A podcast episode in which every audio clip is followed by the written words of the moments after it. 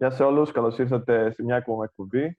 Είμαι εδώ με τον φίλο μου τον Ναθαναήλ για να συζητήσουμε σήμερα για την ιδέα της χαράς, της ευτυχίας και της ευδαιμονίας και τι σημαίνει στην αρχαιότητα, τι σημαίνουν σήμερα, πώς τις αντιλαμβανόμαστε και ούτω καθεξής. Καλώς ήρθες, Ναθαναήλ. Καλώς σε βρήκα, Κασταλιά.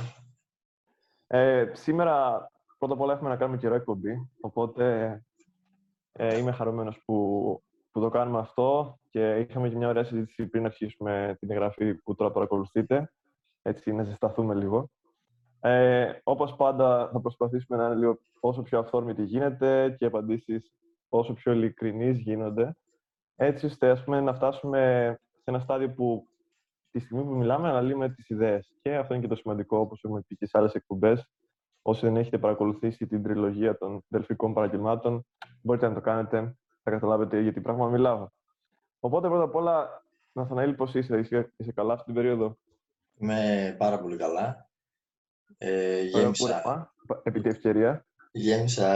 Γέμισα μπαταρίες το καλοκαίρι και ετοιμάζομαι σε 10 μέρες να μπω φαντάρος κι εγώ. Οπότε είμαι καλά, περιμένω αυτό το νέο στάδιο, ας πούμε. Καλή θητεία, σου εύχομαι. Ευχαριστώ πολύ. Και στα δικά σου θα πω εγώ. Ευχαριστώ πολύ και στα δικά μου. Έπονται γι' αυτά, εννοείται. Ναι. Θα κάνουμε και το χρέος μας, φυσικά. Τώρα πάμε στην εκπομπή. Και θυμάμαι ότι το συζητούσαμε, ας πούμε, αρκετό καιρό και με μηνύματα μεταξύ μας. Ναι. Και μετά, θυμάμαι, έκανα και μια δημοσίευση στην κοινότητα στο κανάλι και μου είχες πει αυτό είναι ένα ωραίο θέμα. Και σου είχα πει και εγώ ότι όντως αυτό είναι ένα ωραίο θέμα. Να πάμε, ας πούμε, για το τι σημαίνει να είσαι χαρούμενος. Οπότε, γενικότερα, όταν το πρώτο ακούς, που σίγουρα έχεις ακούσει πάρα πολλές φορές συμβουλές, πρέπει να είσαι χαρούμενος ή το να είσαι χαρούμενος είναι το πιο σημαντικό. Τι σημαίνει να είσαι χαρούμενος? Και ξεκινάμε από το τέλος που υποτίθεται θα έπρεπε να καταλήξουμε, τι είναι χαρά, αυτό ξεκινήσουμε ανάποδα εμείς. Ναι, να ξεκινήσουμε με αυτό. Ωραία, καταρχήν σκέφτομαι, ας πούμε, όταν μου λέει κάποιος αυτό για τη χαρά, ρε παιδί μου, ότι κοίτα εσύ χαρούμενος να είσαι ή κοίτα εσύ να είσαι καλά πρώτα, ας πούμε, κτλ. Δεν ξέρεις ούτε αυτός τι λέει, ούτε εσύ ξέρεις τι λέει, γιατί δεν εννοείται το ίδιο πράγμα με τη χαρά, έτσι. Δηλαδή, εσύ μπορεί να είσαι χαρούμενος εκείνη την ώρα που στο λέει αυτός, εσύ μπορεί να είσαι χαρούμενος, ας πούμε. Αλλά αυτός επειδή δεν ορίζει τη χαρά με τον ίδιο τρόπο που την ορίζεις εσύ, ας πούμε, να σε βλέπει σαν αδιάφορο ή σαν μπορεί και σαν δυστυχισμένο να σε βλέπει. Έτσι. Οπότε, να ξεκινήσουμε με αυτό, ας πούμε, ότι δεν είναι σίγουρα αντικειμενική ιδέα η χαρά. Ένα είναι αυτό. Και δεύτερον, σήμερα, εντάξει, θα είναι και λίγο χρυσέ να το πούμε, αλλά πρέπει να το πούμε, ότι σήμερα φαντάζομαι ότι όλη την χαρά την αντιλαμβάνονται μέσα από ένα ελιστικό πρίσμα, έτσι. Σωστά. Δηλαδή, πετυχαίνουμε τη χαρά, πώς, ας πούμε, εξασφαλίζοντας τα περισσότερα υλικά αγαθά που μπορούμε και με τις περισσότερες απολαύσεις που αγοράζονται. Δηλαδή, σωστά. Άρα σήμερα λες ότι, ας πούμε, η ιδέα της χαράς συνεπάγεται, ας πούμε, με το πόσα λεφτά βγάζεις, ας πούμε, ή το τι μπορείς να αγοράσεις, έτσι ώστε να σε κάνει χαρούμενο ή τουλάχιστον να σε αποσπάσει. Γιατί εμένα, εγώ όπως το ακούω αυτό, είναι πιο πολύ σε μια απόσπαση από μια κατάσταση η οποία σε δυσαρεστεί παρά μια πραγματική ευτυχία ή ευδαιμονία, ας πούμε. Έτσι, ναι. Εκεί ήθελα να καταλήξω. Ναι, αυτό πιστεύω κι εγώ. Απλά πολλοί μένουν σε αυτό. Δηλαδή, πόσο ακριβές διακοπές μπορώ να πάω, πόσο πιο πολλές. Ας πούμε, εκεί που θα πάω, πόσα παραπάνω γούστα εισαγωγικά κάνουν, ας πούμε, και τα λοιπά, να μας τα δείξουν κιόλας, ας πούμε, και τα λοιπά. Μετά, μπορώ να φοράω, ας πούμε, κυρίως μάρκες, ας πούμε, και τα λοιπά. Μπορώ να με δώσεις να αγοράσω ακριβό αμάξι, με δώσεις να αγοράσω ακριβό κινητό. Ναι. Όσο πιο πολλά γίνεται, λοιπόν. Γιατί τώρα, άμα πάμε από την άλλη πλευρά και πούμε ότι δεν έχουμε ηλιστική αντίληψη της χαράς και της ευτυχίας, τότε γιατί υπάρχει κόσμος που με 600 ευρώ μισθό παίρνει 1.200 ευρώ κινητό? Δεν μπορώ να το δω εγώ. Άρα, δεν έχει φυσικά. Ναι, άρα περνάει η χαρά πλέον μέσα από την ύλη. Έτσι, και οπότε, ναι, ο περισσότερος κόσμος του πουλάνε αυτό, έτσι. Του πουλάνε κιόλας αυτό. Δεν είναι ότι το σκέφτηκε μια μέρα μόνος του πολύς ο κόσμος, του πουλάνε αυτό, ότι η χαρά είναι να έχεις όσα περισσότερα μπορείς, ας πούμε. Ενώ για μένα είναι να χρειάζεσαι όσα λιγότερα γίνεται και να είσαι όσα περισσότερα μπορείς, για να, να καταλήξω. Να είσαι όλα όσο περισσότερα μπορείς. Πώς το εξηγείς αυτό, γιατί όταν λέμε πρώτα απ' όλα να πιάσω και να μην χάσουμε και αυτό το κομμάτι της συζήτησης, ότι μ' άρεσε που κατευθείαν, ας πούμε, το πήγες και εσύ στην κοινωνική διάσταση της χαράς.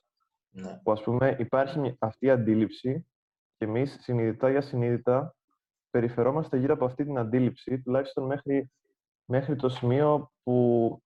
ένα σημείο, και μετά θεωρητικά, όταν καταλαβαίνουμε ότι όλο αυτό το πράγμα δεν είναι χαρά και δεν είναι ένας αυτός σκοπός για μας, τότε ίσως καταφέρουμε να ξεφύγουμε λίγο από αυτήν την κοινωνική πίεση, ας πούμε, ναι, το peer pressure, ας πούμε, να το πούμε και στα αγγλικά. Οπότε, αντικειμενικά, θεωρείς ότι, ας πούμε, το να πας σε ένα ταξίδι ή να αγοράσεις κάτι είναι αυτό καθεαυτό κακό, είναι ο σκοπός και ο λόγος και η χρονική στιγμή που το κάνεις, που το καθιστά όχι κακό, ανώφελο ως προς την κατάκτηση της ευτυχίας, ας πούμε. Ναι, με τη δεύτερη επιλογή θα πάω προφανώς. Δεν θεωρώ ότι θα έπρεπε κάποιος να ντρέπεται, π.χ. ότι μα το πήρα ακριβό κινητό, π.χ. Ότι δεν θα τα κάνω αυτά, π.χ. κτλ. Όχι, δεν θέλω να πω αυτό. Απλά θεωρώ κακό να έχουμε λάθος απαιτήσεις και προσδοκίες, ας πούμε, από τις πράξεις μας. Έτσι, γενικά, όχι μόνο σε αυτά, αλλά και σε αυτό το θέμα τώρα συγκεκριμένα να πω. Ότι, δηλαδή, άμα όλη σου ζωή είναι μίζερη, ας πούμε, και δυστυχισμένη, πάνε όχι 5, 15 μέρες πάνε στην Μύκονο, ας πούμε. Θα γυρίσεις πίσω, θα σε χάρει αυτό. Να μην έχεις λάθος προσδοκίες. Πάρε 30 iPhone, ξέρω εγώ, άμα μπορείς. Δεν θα αλλάξει κάτι, ας πούμε. Απλά θα έχεις 30 iPhone, ξέρω εγώ, εντάξει, οκ, πάνε και 30 διακοπές. Και θα τα κοιτάς στο τέλος. Ναι, πάρτε να τα κοιτάς, ας πούμε. Κάνε όλο στο σπίτι της Apple, ξέρω εγώ. Βλέπεις ο άλλος ξεκινάει με ένα iPhone με δόσεις και καταλήγει έχει, ξέρω εγώ, μίλα iPhone. Όλο το kit, λέει, και το λένε καλά, ας πούμε. Άμα πάρω iPhone, θα πρέπει να έχω το Mac, θα πρέπει να έχω τηλεόραση, ξέρω εγώ, το Maxi της Apple όταν βγει. Να γεμίσουν, ρε παιδί μου, να γεμίσουν. Αυτό δεν μου αρέσει, ας πούμε, να βλέπω, το να έχουμε λάθος προσδοκίες από τις πράξεις μας. Όχι να αγοράσουμε. Αγόρασε ό,τι θες. Άμα έχεις γούστο, ο καθένας έχει το γούστο του, έτσι. Δηλαδή θέλει να κουμπάει τα λεφτά του ο καθένας κάπου που μπορεί να μην του είναι και αποδοτικά. Δηλαδή και αυτό, ας πούμε, που βλέπουμε πλέον η πίεση, όλοι ξαφνικά, βρήκα €1 κάτω για να πάρω bitcoin. Δεν θα γίνει αυτό. Ναι. Σωστά. Πολύ, πολύ ενδιαφέρον αυτό που λες. Ότι, ας πούμε, κάθε τι είναι το άλλο άκρο. Ότι κάθε τι πρέπει να το κάνω κάτι που να έχει μια χρησιμότητα και άμα δεν έχει χρησιμότητα ή δεν μπορεί να δώσει value, ας πούμε, που όλα τα κανάλια, ειδικά αυτοβελτίωσης και τέτοια και ελληνικά κανάλια, υιοθετούν αυτές τις ιδέες και αυτές τις λέξεις, το λεγόμενο θα σου δώσω εγώ value, πρέπει να πάρω value, πρέπει να δώσω value, πρέπει να δες με γιατί δίνω value. Και είμαι στη φάση, παιδιά, πολλές φορές δεν έχει καν νόημα η αξία που δίνεις και επίσης πολλές φορές αυτό που εσύ αντιλαμβάνεσαι ως αξία το βλέπουν άλλοι και γελάνε. Ναι. Και, ας πούμε, για κάποιους δεν έχει την παραμικρή αξία. Βέβαια, για άλλους ίσως έχει. Αλλά αυτό είναι και μια άλλη συζήτηση. Εμένα μου άρεσε το να γίνεις όσο πιο πολλά μπορείς εσύ σαν εαυτός. Και γενικότερα και σε αυτό το κανάλι, και νομίζω και εσύ, πιστεύουμε γενικότερα την ιδέα της ύψης της έκδοσης του εαυτού μας. Αυτό το κλισέ, όμως δεν απέχει τόσο πολύ από την πραγματικότητα. Αυτός βέβαια ο ίστατος στόχος διαφέρει ανάλογα με την προσέγγιση που έχεις στη ζωή. Παράδειγμα, άμα ακολουθείς μια συγκεκριμένη φιλοσοφία, ο ίστατος στόχος μέσα από την καθημερινή χρήση των δογμάτων αυτής της φιλοσοφίας ή της θρησκείας που ακολουθείς και έχεις συγκεκριμένα δόγματα ή γενικότερα ενός τρόπου ζωής, έχει άλλα ίστατα ιδανικά, αλλά πρέπει να έχεις για τον εαυτό σου θέση ένα ιδανικό. Εσύ πώς θεωρείς ότι σήμερα, ας πούμε, σε έναν κόσμο που δουλεύουμε, έχουμε, ας πούμε, οι πιο πολλοί δουλεύουν τις περισσότερες ώρες της ημέρας ή τουλάχιστον το 1 τρίτο, πώς μπορούμε να συνδυάσουμε δουλειές, χόμπι και την ίδια μας τη ζωή τους, ώστε να μπορούμε να πούμε ότι είμαστε χαρούμενοι. Δηλαδή, πώς μπορούμε να πετύχουμε την καλύτερη έκδοση του εαυτού μας μέσα από την καθημερινότητα, η οποία κακά τα ψέματα, πολλές φορές είναι βαρετή. Ναι. Είναι και αυτό ένα ολόκληρο θέμα συζήτησης. Διαφορετικό. Ναι, η καθημερινότητα, έτσι. Λοιπόν, γι' αυτό βασικά, γι' αυτό ακριβώς που με ρωτάς τώρα, λέω ότι το να περιμένουμε, ας πούμε, κάποια μεγάλα γεγονότα ή κάποιες μεγάλες αγορές, ας πούμε, και τα λοιπά, για να νιώσουμε καλά με τον εαυτό μας, είναι άλλος ένας λόγος αυτός που δεν βγάζει νόημα, γιατί αυτά γίνονται σπάνια. Και το σπάνια, ακόμα και το μια φορά το χρόνο που λέμε. Δηλαδή, άλλωστε το πει κάθε χρόνο πάω διακοπές. Ναι, αλλά εγώ θα σου πω ότι μια φορά πας το χρόνο διακοπές. Είναι το ίδιο πράγμα, αλλά είναι το ίδιο πράγμα, ας πούμε. Δηλαδή, αν είναι να μου λες ότι κάθε χρόνο πάω Μύκονο, ναι, αλλά είναι 5 μέρες, θα σου πω εγώ. Τις υπόλοιπες 360, ας πούμε, τι κάνεις. Τώρα, θα μου πεις, ας πούμε, ότι έχει άτομα τα οποία δουλεύουν, ρε φίλες, στη Πτολεμαΐδα στους λιγνίτες 12 ώρες, ξέρω εγώ, τη μέρα και έχουν αφήσει τη μέση τους, ας πούμε, στη δουλειά εκεί.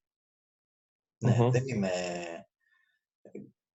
Δηλαδή, θα ήταν και προσβολή εγώ να δώσω, ας πούμε, κάποια κατεύθυνση σε έναν τέτοιον άνθρωπο που δεν έχω βιώσει ούτε το ελάχιστο από την πίεση που έχει βιώσει, έτσι. Και πόσο μάλλον άμα τρέχουν και τα δάνεια στο σπίτι και η οικογένεια θέλει να μεγαλώσει κάπως κτλ. Ναι. Κάθε λογική υποχρέωση. Ναι, ας πούμε. Το πιο λογικό είναι αυτά που λέω εγώ τώρα, να κατευθύνονται σε άτομα τα οποία θα θέλουν να αποφύγουν να μπουν σε μια κατάσταση τέτοια. Όχι να βγούνε. Να βγούνε, μακάρι να μπορούσα να βοηθήσω δηλαδή, αλλά δεν νομίζω ότι είμαι στη θέση εγώ να το πω. Εν πάση περιπτώσει όμως. Λοιπόν, οπότε, για να μην είναι βαρετή, ας πούμε, η καθημερινότητα, θα ήθελα, δηλαδή εγώ, ας πούμε, από τον εαυτό μου προσπαθώ να κάνω, να είναι κάθε μέρα, να έχει value που λένε και τα κανάλια, τα υπόλοιπα. Είδες, τώρα μόνο που είπα τη λέξη, τραβάμε views. Λοιπόν, ναι. Καλή ιδέα, πάμε. κάθε μέρα, λοιπόν, να έχει κάτι σημαντικό για σένα. Το κάτι σημαντικό για σένα, βέβαια, δεν είναι ανάγκη. Μπήκα στο YouTube, είδα 10 ώρες tutorial, πώς ζωγραφίζω, ξέρω εγώ, και έκανα μια βλακία. Δεν είναι αυτό. Κάθε μέρα μπορείς να ενδίδεις ακόμα και στην ίδια απόλαυσή σου. Μπορεί να είναι όμως η απόλαυση αυτή που να σε οδηγεί στην ευδαιμονία και όχι στην κατανάλωση. Δηλαδή, σ' αρέσει, ας πούμε, να πηγαίνεις, ξέρω εγώ, μεγάλες βόλτες, ας πούμε. Δηλαδή, μπορεί να σ' αρέσει να πηγαίνεις εκδρομές, ρε παιδί. Να πηγαίνεις στη φύση, εκδρομές, το ένα, το άλλο κτλ. Επειδή δεν γίνεται κάθε μέρα προφανώς, κάνε τη μικρογραφία αυτού όμως κάθε μέρα. Βγες για ένα περπάτημα, ας πούμε, κάθε μέρα. Σ' αρέσει. Θεωρείς ότι. Συνέχισε και θα σε ρωτήσω μετά.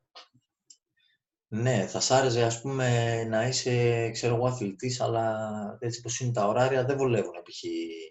για να ακολουθήσεις το άθλημα που σου αρέσει κτλ. Ωραία, τις υπόλοιπες ώρες λοιπόν που σου αφήνει η δουλειά, γιατί κάποτε είχαμε το πρόβλημα στην Ελλάδα με τα 10 ώρα και τα 12 ώρα. Τώρα έχουμε το πρόβλημα ότι κανένας δεν πιάνει ούτε 8 ώρα πλέον. Έχει πάει το 6ωρο σύννεφο. Οπότε, αφού από τις υπόλοιπες ώρες και να μην μπορείς να ακολουθήσεις αυτό που ήθελες να ακολουθήσεις, κάνε τη μικρογραφία αυτού όμως. Μην το παρατάς δηλαδή. Να μην έχουμε, ας πούμε, δηλαδή, μην νιώθουμε ότι η ζωή είναι μονόδρομος. Ξέρω εγώ, εγώ είμαι ο Ναθαναήλ, θα γίνω, ξέρω εγώ, γιατρός και μποξέρ. Και άμα πάει κάτι στραβά, τελείωσα εγώ, ας πούμε. Δεν υπάρχω άλλο, δεν έχω ταυτότητα. Έχεις ταυτότητα, όπως και να διαμορφώνεις κάθε μέρα ταυτότητά σου. Αυτό μου αρέσει πολύ που λες, γιατί, ας πούμε, πρώτα απ' όλα καταλαβαίνω και από αυτά που λες ότι έχουμε χάσει την επαφή με τη λειτουργία της φύσης και του κόσμου, πώς δουλεύει. Και επίσης έχουμε, όπως είπες, κλείνουμε οι ίδιοι τους δρόμους και τα μονοπάτια μας, νομίζοντας ότι το μονοπάτι μας είναι μόνο χύψη, ενώ στην πραγματικότητα, άμα έχεις ανοιχτά τα μάτια, κάθε φάση, κάθε στιγμή της ζωής είναι ένα καινούργιο μονοπάτι. Ή τουλάχιστον η ευκαιρία να ανοίξει ένα καινούργιο μονοπάτι, μια καινούργια γνωριμία.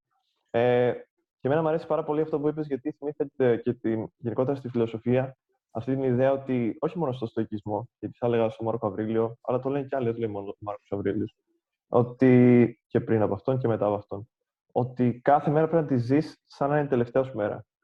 Και να τη ζεις σαν να μην ζούσεις αύριο, ας πούμε, να την εκτιμάς. Εγώ το θεωρώ. Δεν το θεωρώ τόσο πολύ ότι ας κάνεις τα πάντα, ας πούμε, που θα ήθελες να κάνεις στη ζωή σου σήμερα, γιατί δεν μπορείς να το κάνεις. Γιατί συνήθως οι στόχοι μας είναι μακροπρόθεσμοι στόχοι, οι οποίοι χρειάζονται χρόνια προσπάθειας και τρόπου ζωής συγκεκριμένου για να επιτευχθούν, όπως είπες, να γίνω μποξέρ, ας πούμε. Αλλά με το να εκτιμάς κάθε μέρα ξεχωριστά, ακόμα και τίποτα να μην κάνεις παραγωγικό, ας πούμε, μπορείς να τη χαρίσεις. Λένε, υπάρχουν κάποια κλισέ που καλώς υπάρχουν. Ας πούμε, το να είσαι, πώς να το πω, να εκτιμάς κάθε στιγμή που σου δίνεται, γιατί κάποιος άλλος δεν την έχει. Να εκτιμάς αυτό που έχεις, γιατί άλλοτε δεν το είχες. Ή ίσως στο μέλλον να μην το έχεις. Γιατί πολλές φορές το λέγει ο Σενέκας, ότι ό,τι σου δίνει, ό,τι σου έρχεται με την τύχη, δεν είναι δικό σου. Ναι. Και η ευτυχία είναι, έχει το συστατικό, είναι καλή τύχη, να μας πας τη λέξη όπως ακριβώς είναι. Το να έχεις δηλαδή καλές. Αυτή είναι και η διαφορά λίγο, θέλω να το συζητήσουμε, μιας και πάμε σιγά σιγά σε ένα νέο κομμάτι της συζήτησης. Η ευτυχία, άμα το δούμε με πιο ευρία έννοια, δεν είναι να έχεις καλές στιγμές σε συγκεκριμένη χρονική συγκυρία. Ναι. Τότε είσαι ευτυχισμένος. Ναι. Όταν όμως είσαι ευτυχής, είναι λίγο διαφορετικό. Μου θυμίζει ότι τίνει πιο πολύ αυτή η λέξη προς τη λέξη ευδαιμονία. Και γιατί να έχουμε και το ευτυχής και το ευτυχισμένος, αν είναι το ίδιο πράγμα, ας πούμε. Ναι, όντως. Δηλαδή, αυτό λέμε είμαι ευτυχισμένος. Λέμε συνήθως είμαι ευτυχισμένος τώρα, ναι, ή είμαι ευτυχισμένος γι' αυτό. Για το είμαι ευτυχισμένος που πήρα 10 στο μάθημα, παράδειγμα. Ναι. Είμαι ευτυχισμένος που έβγαλα 1.000 ευρώ. Αλλά όταν είμαι ευτυχής, είναι μια κατάσταση η οποία εγώ το νιώθω ότι δεν χρειάζεται κάτι. Εκείνη, δηλαδή είναι μια πολύ πηγαία εσωτερικά, κατάλαβες, μια πολύ εσωτερική κατάσταση. Και πιο διαχρονική. Ναι, και πολύ πιο διαχρονική. Και εγώ θα ήθελα λοιπόν τώρα να συζητήσουμε για την παραδικότητα της ευτυχίας και για το μονόλογο. Να πω κάτι πριν πάμε σε αυτό το θέμα. Ναι. Γιατί είπες κάτι και μ' άρεσε, ας πούμε, θέλω να το σχολιάσω. Αυτό που είπες για το ότι κάθε μέρα δεν χρειάζεται να είναι παραγωγική, που λέμε, ωραία. Mm-hmm. Τι γίνεται τώρα. Προσπαθώντας κάθε μέρα, πιστεύω εγώ δηλαδή, ότι προσπαθώντας κάθε μέρα να νιώθουμε ότι πρέπει να είμαστε αυτό που λέμε παραγωγικοί. Δηλαδή, ξυπνάω εγώ, ας πούμε, και δουλεύω 4 ώρα. Ας διαβάζω 10 ώρες, ξέρω, μέχρι τότε. Ναι. Και άμα δεν το κάνω, ας πούμε, νιώθω και χάλια μετά. Λέω, πω, δεν ήμουν αρκετά καλό σήμερα, ας πούμε. Ναι, αυτό μόνο μπορεί να σου φέρει για μένα, δηλαδή μπορεί να σου φέρει μόνο δυστυχία, πίεση πραγματικά μπορεί να σου φέρει. Το να κάνεις πράγματα τα οποία δεν είναι παραγωγικά οικονομικά, δηλαδή να λέμε παραγωγικά ως προς τι, παραγωγικά οικονομικά. Mm-hmm. Ναι, αλλά μπορείς να κάνεις πράγματα τα οποία να είναι παραγωγικά για την ψυχή σου, για το μέσα σου, έτσι, για το πώς νιώθεις εσύ. Ακόμα και αυτές οι μικρές απολαύσεις, ας πούμε, μέσα στη μέρα, δηλαδή να κάτσεις να πιεις ένα κρασί στο σπίτι, ας πούμε, και τα λοιπά το βράδυ, δηλαδή αν μας αρέσει, ξέρω εγώ, ή να πας για ένα περπάτημα, να βάλεις τα ακουστικά να ακούσεις ένα ωραίο podcast, ας πούμε, ή τη μουσική που σου αρέσει, να πας να κάνεις ένα περπάτημα, ή άμα διαβάζεις κάνα βιβλίο, να βγεις από το δωμάτιο σου, να πας να βρεις ένα ωραίο σποτάκι, ας πούμε, να διαβάζεις κάπου έξω λίγο, ας πούμε, κτλ. Τέλειο. Ακόμα και αυτά τα πράγματα. Μπορεί να μην είναι ότι αυτό καθεαυτό θα σε φέρει πιο κοντά στην επιτυχία, απλά το διάστημα που υπάρχει ανάμεσα στο σήμερα και στην επιτυχία θα σου φανεί πιο ευχάριστο τουλάχιστον. Δεν θα σου φανεί γολγοθάς. Τέλειο αυτό που λες. Ξέρεις τι μου θύμισες. Μου θύμισες όταν είχα φύγει τέλος πάντων από την πόλη για διακοπές και είχα πάει στο χωριό μου. Ναι. Και θυμάμαι γενικότερα στις πόλεις, όσοι ζουν στις πόλεις, ξέρουν ότι από τον πολύ φωτισμό, επειδή η πόλη δεν σβήνει ποτέ στην πραγματικότητα, δεν μπορείς να δεις τα αστέρια. Και είχα πάει στο χωριό μου και είδα τα αστέρια. Και πραγματικά συγκινήθηκα τόσο πολύ που δάκρυσα. Ας πούμε, αυτή είναι μια στιγμή απόλυτης ψυχικής γαλήνης, ας πούμε. Και ήταν μια στιγμή που πραγματικά εκτίμησα κάτι που τόσες χιλιάδες άνθρωποι, μαζί και εμένα, δεν έχω. Και είναι κάτι το οποίο είναι δωρεάν και είναι από τα πιο όμορφα. Δηλαδή, τι πιο όμορφο το να δεις ένα ουρανό με αστέρια και να κάτσεις για να τον κοιτάξεις χωρίς να βιάζεσαι. Είναι σαν αυτό που είπες, να βρω ένα σημείο και να διαβάσω. Αλλά να μην το κάνω βιαστικά, ούτε, ας πούμε, ο Σωκράτης στην Πολιτεία ξεκινάει και στον δρόμο για το σπίτι, τέλος πάντων, που γινόταν το συμπόσιο, δεν θυμάμαι που ήταν τώρα, διάβασα πριν κάποιος καιρό την εισαγωγή της πρώτης σελίδας της Πολιτείας. Ο Σωκράτης είχε σταματήσει και φιλοσοφούσε στον δρόμο μόνος του. Δηλαδή είχε σταθεί για ένα σημείο, σε ένα σημείο οι υπόλοιποι είχαν πάει στο σπίτι και ο Σωκράτης ήρθε μετά από 1 ώρα. Ναι. Δηλαδή περίμενε εκεί, δεν βγήκε καθόλου και εκτίμησε λίγο τη διάρκεια της σκέψης του. Την ένιωσε πραγματικά εκείνη τη στιγμή. Γιατί στην ουσία ζεις μόνο τη στιγμή. Μόνο εκείνη τη στιγμή ζεις. Ζούμε για αυτές τις αιώνιες στιγμές. Ο Σωκράτης το ήξερε γι' αυτό. Όταν του ερχόταν η σκέψη, σταματούσε ό,τι έκανε για να την απολαύσει. Και εγώ σκέφτομαι ότι πόσες φορές μπορούμε να απολαύσουμε τα αστέρια. Δηλαδή, πολλές φορές εγώ όταν κοιτάω τον ουρανό, νιώθω και λίγο περίεργα. Γιατί δεν έχουμε μάθει να κοιτάμε ψηλά. Δηλαδή, πιο πολύ έχουμε μάθει να μην κοιτάμε, να κοιτάμε στον δρόμο χαμηλά, να μην πατήσουμε κάποια λακκούβα, ας πούμε. Ή έχουμε μάθει να κοιτάμε στο GPS ή στο τηλέφωνο την τοποθεσία που πάμε. Ή έχουμε μάθει να ψάχνουμε το κτίριο που θέλουμε να πάμε για το χύψη λόγο.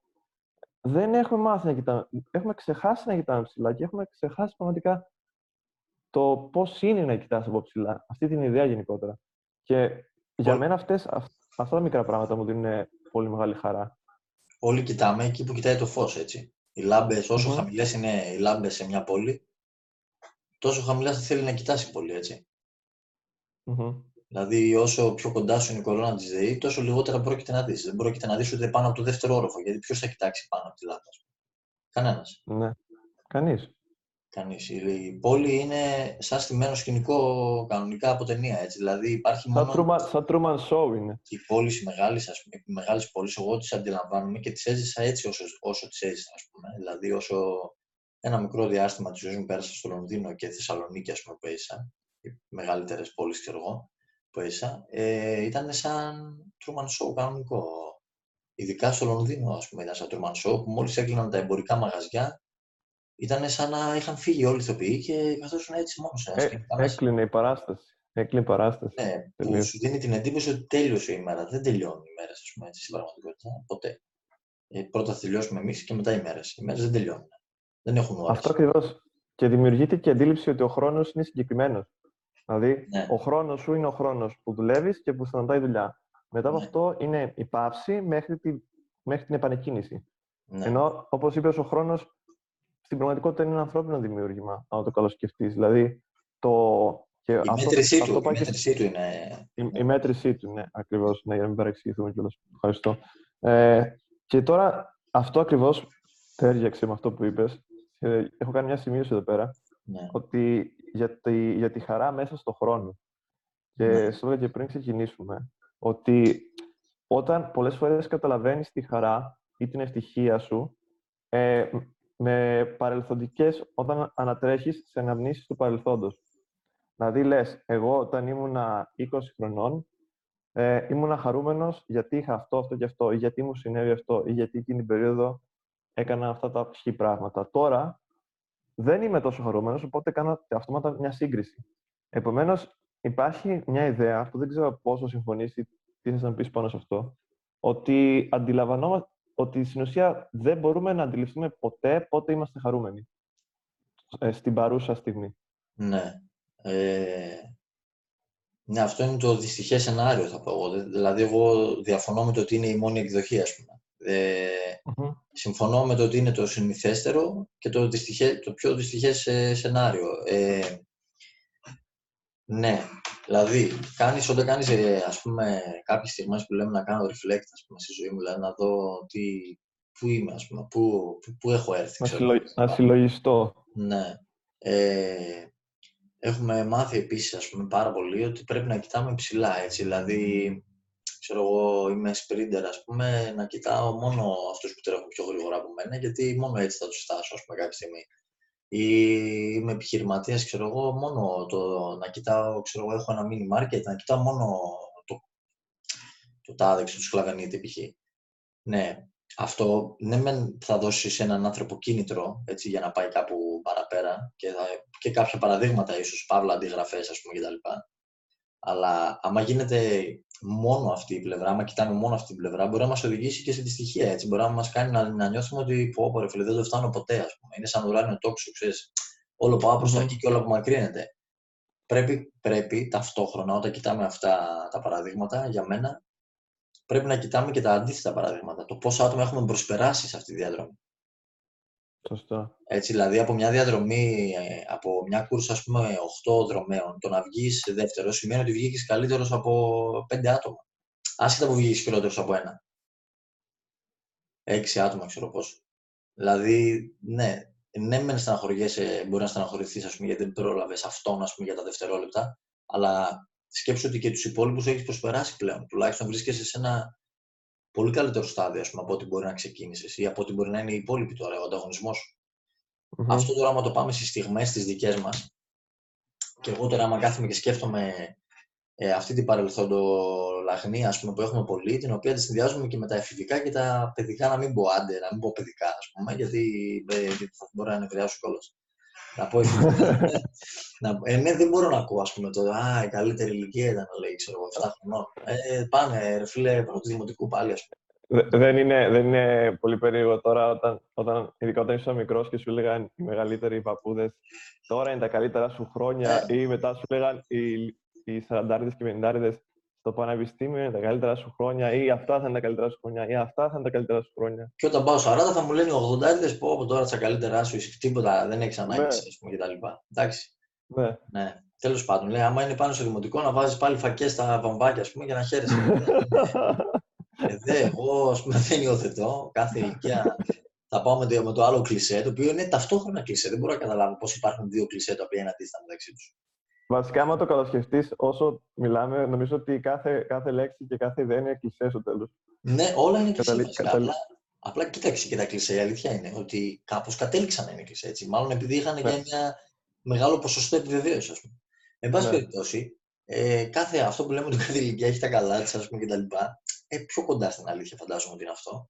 Τώρα για τις στιγμές. Άμα κι εγώ, ας πούμε, σου λέω, κάτσω και σκεφτώ, ξέρω εγώ, είχα πάει, πότε ήταν, το 13.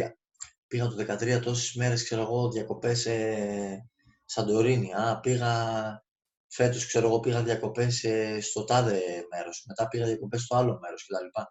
Άμα σκέφτομαι κι εγώ τις πιο highlight, ας πούμε, που έκανες ολόκληρη προσπάθεια για να φτάσεις εκεί κιόλας, έτσι. Δεν είναι ότι ήταν η ζωή σου αυτή. Έκανες οικονομίες, το ένα, το άλλο κτλ. Για να φτάσεις να πάρεις κάπου. Ναι. Και σκεφτώ ότι πω, τώρα ξέρω τι κάνω. Ας πούμε, κάθομαι στο Κεφαλάρι, ας πούμε, στο χωριό μου κτλ. Ναι, άμα είναι να σκέφτομαι ένα highlight και το συγκρίνω με όλη μου τη καθημερινότητα, είναι πολύ πιθανό να σκεφτώ ότι τώρα δεν είναι τόσο καλά τα πράγματα, ας πούμε, όπως ήταν κάποτε για μένα. Δεν είναι έτσι όμως. Γιατί αντίστοιχα ο ίδιος ο άνθρωπος, έτσι εγώ πάλι σαν Ναθαναήλ, έχω να σκεφτώ και άλλες στιγμές που ήμουν τόσο άσχημα, ας πούμε, και τόσο χαμηλό σημείο, που το τώρα, πώς είμαι τώρα, φάνταζε απίστευτο. Παράδεισος. Φάνταζε παράδεισος, ναι. Ναι, κι εγώ το σκέφτομαι αυτό από την άποψη ότι. Δεν ξέρω, εγώ γενικά πιστεύω ότι σαν άνθρωποι έχουμε αυτή την τάση κάθε φορά που σκεφτόμαστε για το παρελθόν να σκεφτόμαστε πάντα τις καλύτερες στιγμές του παρελθόντος. Ενώ υπάρχει στο μυαλό μας ότι το παρόν δεν είναι τόσο καλό. Δηλαδή, νομίζω ότι κάθε φορά όταν θες να αυτοεπιβεβαιώσεις μια αντίληψή σου, μια φαντασία σου, μια ιδέα σου εκείνη τη στιγμή, συγκρίνεις τον εαυτό σου με το παρελθοντικά πάντα σε μια κατάσταση που θεωρητικά εκείνη τη στιγμή ήσουν καλύτερος. Που μπορεί να μην είναι ήσουν όντως πιο χαρούμενος ή καλύτερος. Στο μυαλό σου όμως εκείνη τη στιγμή, για να επιβεβαιώσεις το αφήγημα που έχεις βάλει στον ίδιο στον εαυτό, το πιστεύεις. Ενώ, όπως είπες, δεν σκέφτεσαι τις χίλιες συμφορές που ήσουν πολύ χειρότερα σε ό,τι τομέα μπορείς να φανταστείς. Είτε στην ψυχολογική υγεία, ψυχική υγεία, είτε σε λεφτά, είτε σε σχέσεις. Δεν ξέρω, όπως οτιδήποτε, όπως εσπάς, δεν έχει κανόνα το συγκεκριμένο. Αλλά ναι, και εγώ εκεί θα κάνω και την αναφορά τώρα εδώ πέρα, πριν πάμε στην ευδαιμονία και στη μακαριότητα και τη διαφορά που έχουν με τη χαρά, να πούμε λίγο το παράδειγμα, την ιδέα γενικότερα στην αρχαία Ελλάδα. Ή τουλάχιστον το παράδειγμα του Σόλωνα και του Κρίσου. Έτσι. Ο Σόλωνας ήταν από τους 7 σοφούς της αρχαιότητας. Λοιπόν, ο Κρίσος ήταν βασιλιάς, και αν δεν κάνω λάθος, ήταν βασιλιάς της Λυδίας. Ο Κρίσος, λοιπόν, ήταν εφημισμένος βασιλιάς για την περιουσία του. Και θεωρούσε τον εαυτό του τον πιο ευτυχισμένο άνθρωπο. Και όταν πήγε ο Σόλωνας να τον επισκεφτεί, του λέει: Δεν είμαι πιο ευτυχισμένος, του λέει ο Κρίσος. Και λέει ο Σόλωνας: Από όσο ξέρω, όχι. Πώς γίνεται αυτό, πώς γίνεται εγώ, ο Κρίσος, έχω τα πάντα, να μην είμαι εγώ πιο ευτυχισμένος, σοφέ, ας πούμε, γιατί μιλάς σε ένα σοφό, όταν μιλάς σε ένα σοφό, μιλάς σε μια αυθεντία, ας πούμε, στην ιδέα της αυθεντίας. Άμα δεν ξέρει αυτός ποιος είναι ο πιο χαρούμενος, δεν ξέρει κανείς άνθρωπος. Και του λέει ο Σόλωνας, ο πιο χαρούμενος είναι, λέει, κάποιος Τέλλος. Ο Τέλλος, αν δεν κάνω λάθος, ήταν ένας βασιλιάς της Αθήνας στη μυθολογία. Είναι κάποιος Τέλος, λέει. Και γιατί είναι χαρούμενος ο Τέλος? Γιατί είδε τους δύο γιους του να μεγαλώνουν και να γίνονται, ξέρω εγώ, παλικάρια, δυνατοί, εύρωστοι, άξιοι, λεβέντες, ας πούμε, θα λέγαμε σήμερα. Ναι. Και γιατί πέθανε υπερασπιζόμενος την πατρίδα του. Και αυτός είναι ο πιο χαρούμενος και πιο ευτυχισμένος άνθρωπος που ξέρω και που αυτός είναι, όχι εσύ. Οπότε φαντάζεσαι λίγο την έκπληξη του Κρίσου. Αυτή είναι λοιπόν, εγώ όπως το βλέπω τώρα αυτό με αυτό το παράδειγμα, είναι η τελείως διαφορετική αντίληψη που είχαν οι αρχαίοι σχετικά σε σύγκριση με αυτή που έχουμε τώρα, όπως την αναλύσαμε τόση ώρα, ότι στην ουσία το να αφήσεις ένα έργο πίσω σου και συγκεκριμένα ένα έργο τα παιδιά σου. Ένα δυναμικό έργο. Ένα δυναμικό έργο, το οποίο ακριβώς, δηλαδή δεν κάνεις τα παιδιά και τα παρατάς στο έλεος του Θεού, χωρίς αξίες, χωρίς τίποτα. Θέλεις να το δεις να είναι εύρωστοι σωματικά και πνευματικά. Από εκεί πέρα θες να τους δεις να κάνουν τις δικές τους επιλογές. Να είναι ελεύθεροι, να είναι αυτάρκης. Δεν θα καταπιέσεις τα παιδιά σου. Και αυτό είναι και μια αντίληψη που εγώ κάθε φορά που ακούω συζητήσεις για την υπογεννητικότητα, για εκτρώσεις κτλ. Εκείνη τη στιγμή είναι που πραγματικά συναχωριέμαι από το πώς αντιλαμβάνονται και οι δύο ιδέες, και υπέρ και κατά της έκτρωσης, πώς αντιλαμβάνονται την ανθρώπινη ύπαρξη. Δηλαδή, πλέον η ύπαρξη η ανθρώπινη είναι ένας αριθμός στο δημογραφικό πρόβλημα.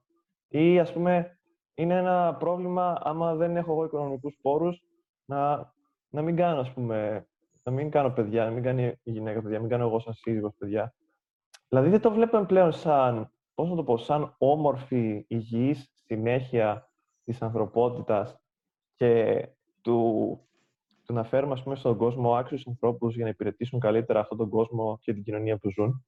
Αλλά το βλέπουμε είτε σαν οικονομικό πρόβλημα, είτε σαν δημογραφική λύση.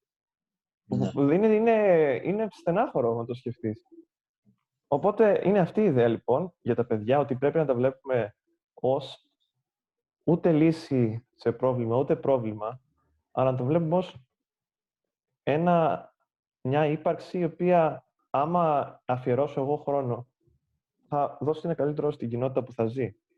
Και η ιδέα της πατρίδας, ότι πεθαίνει υπερασπιζόμενος την πατρίδα, άρα έχει ένα ευγενέστατο θάνατο. Είναι ο καλύτερος θάνατος αυτός, να πεθάνεις υπερασπιζόμενος την πατρίδα. Τουλάχιστον στο σκεπτικό των αρχαίων, έτσι. Οπότε, συγκρίνοντας αυτήν την ευτυχία, γιατί να θεωρήσει κάποιος ότι αν... Ας πούμε, γιατί το είπε αυτό ο Σόλωνας στον Κρίσο? Γιατί έκανε αυτή την αξιολογική, ας πούμε, σύγκριση? Τι σκεφτόταν? Ναι. Θεωρώ ότι σκεφτόταν με τα δύο αυτά ότι αρχικά έρχεται ένα ωραίο τέλος, ας πούμε, στη ζωή του. Το οποίο τέλος είναι και ο σκοπός, έτσι, δηλαδή αυτό σημαίνει τέλος. Είναι αναγκαστικά ο τερματισμός, ας πούμε. Το τέλος και το τέρμα δεν είναι ακριβώς το ίδιο πράγμα. Όπως το λέμε σήμερα, ας πούμε, τέλος είναι και ο σκοπός. Οπότε, ναι, το να πεθάνεις, ας πούμε, υπερασπιζόμενος στην πατρίδα, υπερασπίζεις τα απόλυτο ιδανικό, ας πούμε, για την αρχαία Ελλάδα. Πράγμα το οποίο σήμερα έχει θολώσει πάρα πολύ, βέβαια, έτσι, με το τι είναι η πατρίδα και ποιο είναι το χωρέωσμα. Τι έθνος, κράτος, τι πατρίδα. Έχει θολώσει πάρα πολύ, ας πούμε, ναι. Οπότε τώρα σχολιάζω αυτό που άκουσα και όχι ότι ποια είναι η προέκτασή τους σήμερα, ας πούμε, θα πρέπει να είναι μια άλλη συζήτηση, ξέρω εγώ, εν πάση περιπτώσει. Και αυτός σημαίνει, ας πούμε, ότι κόβεται το νήμα για σένα ή δίνεις τη σκητάλη, ας πούμε, που σου λέει, σε δύο παιδιά άξια, τα οποία έχεις δώσει κόπο για να είναι άξια, έτσι, δηλαδή όχι τα παράτησα και τυχαία για να είναι άξια και τώρα καρπώνομαι εγώ τα μπράβο. Σου λέει, δίνω κόπο, μεγαλώνω δύο άξια παιδιά, τελειώνει με ένα ζωή μου, δίνω τη σκητάλη και παραδίδω, ας πούμε, δύο άτομα στην κοινωνία, τα οποία είναι εισάξια ή και καλύτερά μου μακάρι, ας πούμε. Ναι, τώρα βέβαια αντιλαμβανόμαστε ότι ο Κρίσος μπορεί, ας πούμε, και αυτό σύμφωνα με τη δικά του δεδομένα να ήταν ευτυχισμένος. Δεν του αφαιρεί κανένας το δικαίωμα να είναι ευτυχισμένος. Σωστά, αλλά γιατί ζητά επιβεβαίωση? Ναι, αυτό είναι το πρόβλημα. Ότι όταν φτάνεις να ζητήσεις όμως επιβεβαίωση, κάτι λέει αυτό από μόνος του αρχικά. Δεν θα σε ρωτήσει, ή όπως και στη μεγάλη δυστυχία. Ένας άνθρωπος ο οποίος πραγματικά βιώνει μια μεγάλη δυστυχία, δεν χρειάζεται να το συζητήσει πολύ, να το αναλύσει, να του πουν απόψεις ότι ναι, είμαι δύσκολα, ας πούμε, κτλ. Άμα περάσει, ρε φίλε, ο άλλος, ας πούμε, και σου πάρει παραμάζωμα τα γόνατα και είσαι 25 χρονών, ας πούμε, και ξαφνικά είσαι με δύο προσθετικά πόδια, το πρώτο σοκ που θα περάσει στη ζωή σου, προφανώς, δεν μπορεί να το βοηθήσει κανένας, ας πούμε, πολύ να σου πει, α, δεν πειράζει. Προφανώς θα πέρασε ένα μεγάλο σοκ στον άγχο. Δεν χρειάζεται επιβεβαίωση. Άσχετα μετά, ας πούμε, ότι ναι, εντάξει, μετά άλλο είναι το μετά. Το πώς συνηθίζεις. Μετά θα βρεις τρόπος να το. Θα το βρεις τον τρόπο σου, ναι. Αλλά στην αρχή, ας πούμε, προφανώς ή έχεις μια μεγάλη απώλεια στη ζωή σου. Δεν θα χάσεις, ας πούμε, εσύ το ένα κοντινό σου φουλ άτομο και θα πηγαίνεις και θα κάθεσαι στο τσάτο όλη μέρα και. Α, έχω αυτό και τα λοιπά. Σαν να μην έγινε τίποτα. Όχι, συνήθως επιβεβαίωση συζητάμε και που είμαστε εμείς, δεν είμαστε εμείς βέβαιοι, έτσι. Δηλαδή, κάνεις συζητήσεις και τα λοιπά, γιατί λες είναι δυστυχισμένος και το λες, το λες, το ξαναλές, μέχρι να βρεθεί κάποιος να σου πει ότι ρε φίλε ξεκόλα, ας πούμε. Τι δυστυχισμένος είσαι, εντάξει, έτυχε μια μικρή ατυχία, έπαιχε. Σε αυτές τις περιπτώσεις. Οπότε και ο Κρίσος πιστεύω ότι αυτός είχε τις αμφιβολίες του, έτσι. Γι' αυτό έφτασε να το συζητήσει κιόλας στο θέμα. Και επιβεβαιώθηκαν οι αμφιβολίες του. Δεν του έκανε τη χάρη, ας πούμε, ο Σόλων. Ναι, ο Σόλων δεν χαρίζεται εκεί. Είναι δίκαιος, δεν μπλέκεις με Σόλωνα σε κάτι τέτοιο. Κυνηγάμε, εντάξει, κυνηγάνε, ας πούμε, δηλαδή πιο πολλοί ας πούμε, θα μπορούσαν να κυνηγάνε τον Κρίσο, ας πούμε, και να ακούσουμε πιο πολλές ιστορίες του γιατί ο Κρίσος είναι χαρούμενος, ας πούμε, παρά γιατί δεν είναι. Ή όπως σήμερα, ξέρω εγώ, θα δεις, ας πούμε, στο Business Insider, στο Bloomberg, σε αυτά, τι γράφουν, ας πούμε, από τα 10 άρθρα τους, τα 5 άρθρα είναι για το ότι πέρασε ο Elon Musk και τον Jeff Bezos σε περιουσία, ξέρω εγώ, και έχασε, έχασε, ας πούμε, το τάδε της 100% της περιουσίας του κτλ. Εντάξει, βάζουν αυτοί, προφανώς, βάζουν τους στόχους τους, ας πούμε, έτσι. Κάνουν, ας πούμε, σαν ιδανικά, δηλαδή φεύγει ο Θησέας, ξέρω εγώ, θα φύγει, φεύγουν αυτά όλα, φεύγουν η μυθολογία, θα φύγει ο Αχιλλέας, έχει φύγει η μυθολογία και έχουμε πάει πλέον στην πραγματικότητα. Τώρα κάνουμε σαν ιδανικούς ανθρώπους, τους πραγματικούς ανθρώπους εδώ, που ζουν μαζί μας. Ώστε να τους κυνηγήσει όλη η κοινωνία, ας πούμε, και τα λοιπά, να κυνηγήσουν, να έχω στόχο εγώ, ας πούμε, να γίνω σαν κι αυτό. Τώρα που είπες αυτό, θεωρείς ότι γενικότερα τα παραμύθια που οι μύθοι μας, που σήμερα οι σύγχρονοι μύθοι είναι οι ταινίες, αρχίζουν να χάνουν έδαφος και μαζί με αυτό να πεθαίνει, ας πούμε, και ένα ολόκληρο κομμάτι της φαντασίας μας. Γιατί οι μύθοι σε πάρα πολλούς βαθμούς, όπως και οι παραδόσεις, είχαν ένα διαφορετικό στοιχείο, το οποίο, όπως είπες, λείπει πολύ σήμερα με το τόσο πολύ ρεαλισμό. Ναι. Οπότε, ίσως και ακόμα και οι μύθοι και γενικότερα το κυνήγι κάποιων ιδεών που ξέρουμε βαθιά μέσα μας ότι είναι ανέφικτες ιδέες για να γίνουν πραγματικότητα, ίσως αυτό μας δίνει και αυτό ένα αίσθημα, ας πούμε, τουλάχιστον προσωρινής χαράς, ότι κυνηγάμε κάτι άξιο. Ναι. Προφανώς, εντάξει, ναι, πιστεύω ότι όντως κάνει τη φαντασία μας να έχει μικρότερη θέση στη ζωή μας, έτσι, όταν παύουμε, ας πούμε, να ασχολούμαστε με τη μυθολογία και τα λοιπά και πλέον ασχολούμαστε, δηλαδή, να κυνηγήσουμε το ότι το σύστημα. Ποιο σύστημα να ακολουθήσω, ας πούμε, του Warren Buffett, ξέρω εγώ, να ποντάρω σε κάτι. Ή Napoleon Hill, think and grow rich, ας πούμε. Εντάξει, ας πούμε, όταν πλέον όλα σου τα πρότυπα έξω, αυτά τα πρότυπα τα οποία προβάλλονται έξω, είναι πρότυπα με βάση το που έχουν φτάσει οικονομικά, ας πούμε, και πόσο επιτυχημένοι οικονομικά, νομίζω ότι η φαντασία πλέον έχει πάει περίπατο, ας πούμε. Και γι' αυτό κιόλας έχουν μείνει και στη φαντασία τα ιδανικά που πρέσβευαν αυτοί. Έτσι. Δηλαδή, δεν υπήρξε ποτέ κανένας μυθολογικός ήρωας του οποίου το αποκλειστικό asset, η αποκλειστική του δύναμη, ας πούμε, κτλ. Να ήταν ο πλούτος. Και άμα να μην το κρατήσω, ας πούμε, μόνο στην αρχαία Ελλάδα, να το πάμε και στο εντελώς σήμερα, ας πούμε. Ακόμα και όπως το λένε, του Μπάτμαν, το πραγματικό πρόσωπο, εν πάση περιπτώσει. Ο Μπρους Γουέιν. Ακόμα και ο Μπρους Γουέιν, ας πούμε, και του Άιρον Μαν, ο αντίστοιχος, πάλι δεν θυμάμαι το όνομά του. Ο Σταρκ. Ναι, Σταρκ. Ακόμα και αυτοί, τι σου λέει, ας πούμε, αυτό, ότι παρά τον πλούτο τους δεν έφτανε αυτό, ας πούμε, για να νιώσουν καλά. Ότι θέλουν να ξοδέψουν τα λεφτά τους στο να υπηρετήσουν ένα σκοπό. Έτσι, δηλαδή, ακόμα και αυτή η αμερικάνικη ιδέα, ας πούμε, των ηρώων κτλ., που είναι λίγο κουραστική, ακόμα και αυτή όμως σου δείχνει ότι δεν είναι ο ήρωας αυτός που έβγαλε τα λεφτά και κάτσε εδώ, ας πούμε, και είχε το κοχύμπα εδώ και το σύμβα στο άλλο χέρι όλη μέρα. Σου λέει ότι φτάνουν τα λεφτά τους σε ένα σκοπό. Δεν γίνεται να αποκλίνεις τόσο πολύ τελικά. Από έστω και λίγο να υπάρχει μια άλλη έκφραση της ίδιας ιδέας σε άλλο χρονικό πλαίσιο. Οπότε στην ουσία, πώς φτάνουμε στην ευδαιμονία και στη μακαριότητα. Οπότε η συζήτηση κάνει έναν κύκλο. Μιλάμε με αυτό και κλείνουμε με αυτό. Πώς φτάνεις, πότε θεωρείς ευδαίμον και μακάριος? Όταν έχεις πτωχό πνεύμα ή... Ναι, λοιπόν... Μακάρι πτωχήτο πνεύμα της. Μακάρι πτωχήτο πνεύμα, έτσι, λοιπόν. Εγώ τώρα θα ξαναρχίσω πάλι, ξέρεις, όντως συζήτηση, θα είναι σαν αυτό που έχει το φίδι που τρώει τη μουρά του. Θα ξανακαταλήξω, ας πούμε, στην αρχή ότι για μένα... το προσωπικό μου στοίχημα, το οποίο θα υπηρετήσω και αν μου βγει, μου βγήκε ωραία. Μπορεί μια μέρα να φτάσω και να πω, πω έζησα 70 χρόνια λάθος, ξέρω εγώ. Αν ζήσω τόσο έτσι. Αλλά, εν πάση περιπτώσει, εγώ θα παίξω αυτό, έχω ποντάρει σε αυτό και θα δω τι θα γίνει με αυτό. Θα ποντάρω στο ότι όντως πρέπει να γίνομαστε όσο πιο αυτάρκης γίνεται σε σχέση με τις εξωτερικές μας ανάγκες, έτσι, οι οποίες ανάγκες ικανοποιούνται με βάση και με ανάγκη από άλλα πράγματα, από τρίτους, ας πούμε, όπως είναι ας πούμε, το είδος της τροφής, όπως είναι η ένδυση, όπως είναι η στέγασή σου κτλ. Να είμαστε όσο πιο αυτάρκης γίνεται και ολιγαρκής. Και όσον αφορά τώρα το μέσα μας, να είμαστε εκεί όσο πιο υπερεαλιστές γίνεται, να ζητάμε... θα θέλω, ας πούμε, να ζητήσω συνεχώς νέες εμπειρίες, όντως, νέα πράγματα να μπουν μέσα μου και να αντιδράσουν, να δω πώς θα διαμορφώσουν το μυαλό μου, ας πούμε, κτλ. Όπως αυτό που έλεγε ο Σωκράτης, πολύ ωραίο για την ψυχή, ας πούμε, ότι είναι σαν ένα κερί το οποίο χαράζεις πάνω του, ας πούμε, σιγά-σιγά και ανάλογα με την ποιότητα, ας πούμε, που είναι η ψυχή σου, είναι η σκληρότητα του κεριού. Οπότε σε ένα δύσκολο κερί, ας πούμε, πολύ σφιχτό κερί, είναι πάρα πολύ δύσκολο να χαράξεις κάτι, θα μείνει μεν. Μετά, αυτό που θα χαράξεις, θα είναι πάρα πολύ δύσκολο να χαράξεις.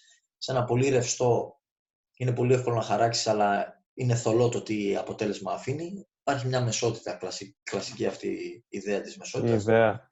Όπως και Επίκτητος, με το σίδερο. Ότι δεν πρέπει να μπορεί να λυγίσει το σίδερο, να μην είναι αλύιστο. Αυτό. Βασικά, όχι, λέει, νομίζω, πώς το λέει, ότι ένα σίδερο που δεν λυγίζει με συγκεκριμένη πίεση θα σπάσει. Ναι. Οπότε εσύ πρέπει να μπορείς να είσαι εύπλαστος σχετικά, ενώ ταυτόχρονα όχι ρευστός. Ακριβώς έτσι, ακριβώς αυτή η ιδέα της μεσότητας.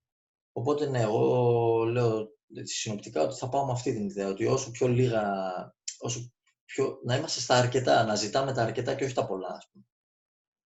Αυτό. Εγώ θα το προσθέσω και αυτό που αξίζει να ζητάει κάποιος. Ναι. Δηλαδή, βρες αυτές τις ιδέες, όπως λες και εσύ, κυνήγησέ τις και... κυνήγησε έτσι στο τέρμα, βασικά, αυτό. Ναι. Και όπου βγει ο καθένας. Ο καθένας υπάρχουν δεκάδες χιλιάδες δρόμοι διαφορετικοί. Ακριβώς. Δεν είναι ανάγκη ούτε να πας, ας πούμε, από το μονοπάτι που βλέπεις χαραγμένο κάτω, ας πούμε.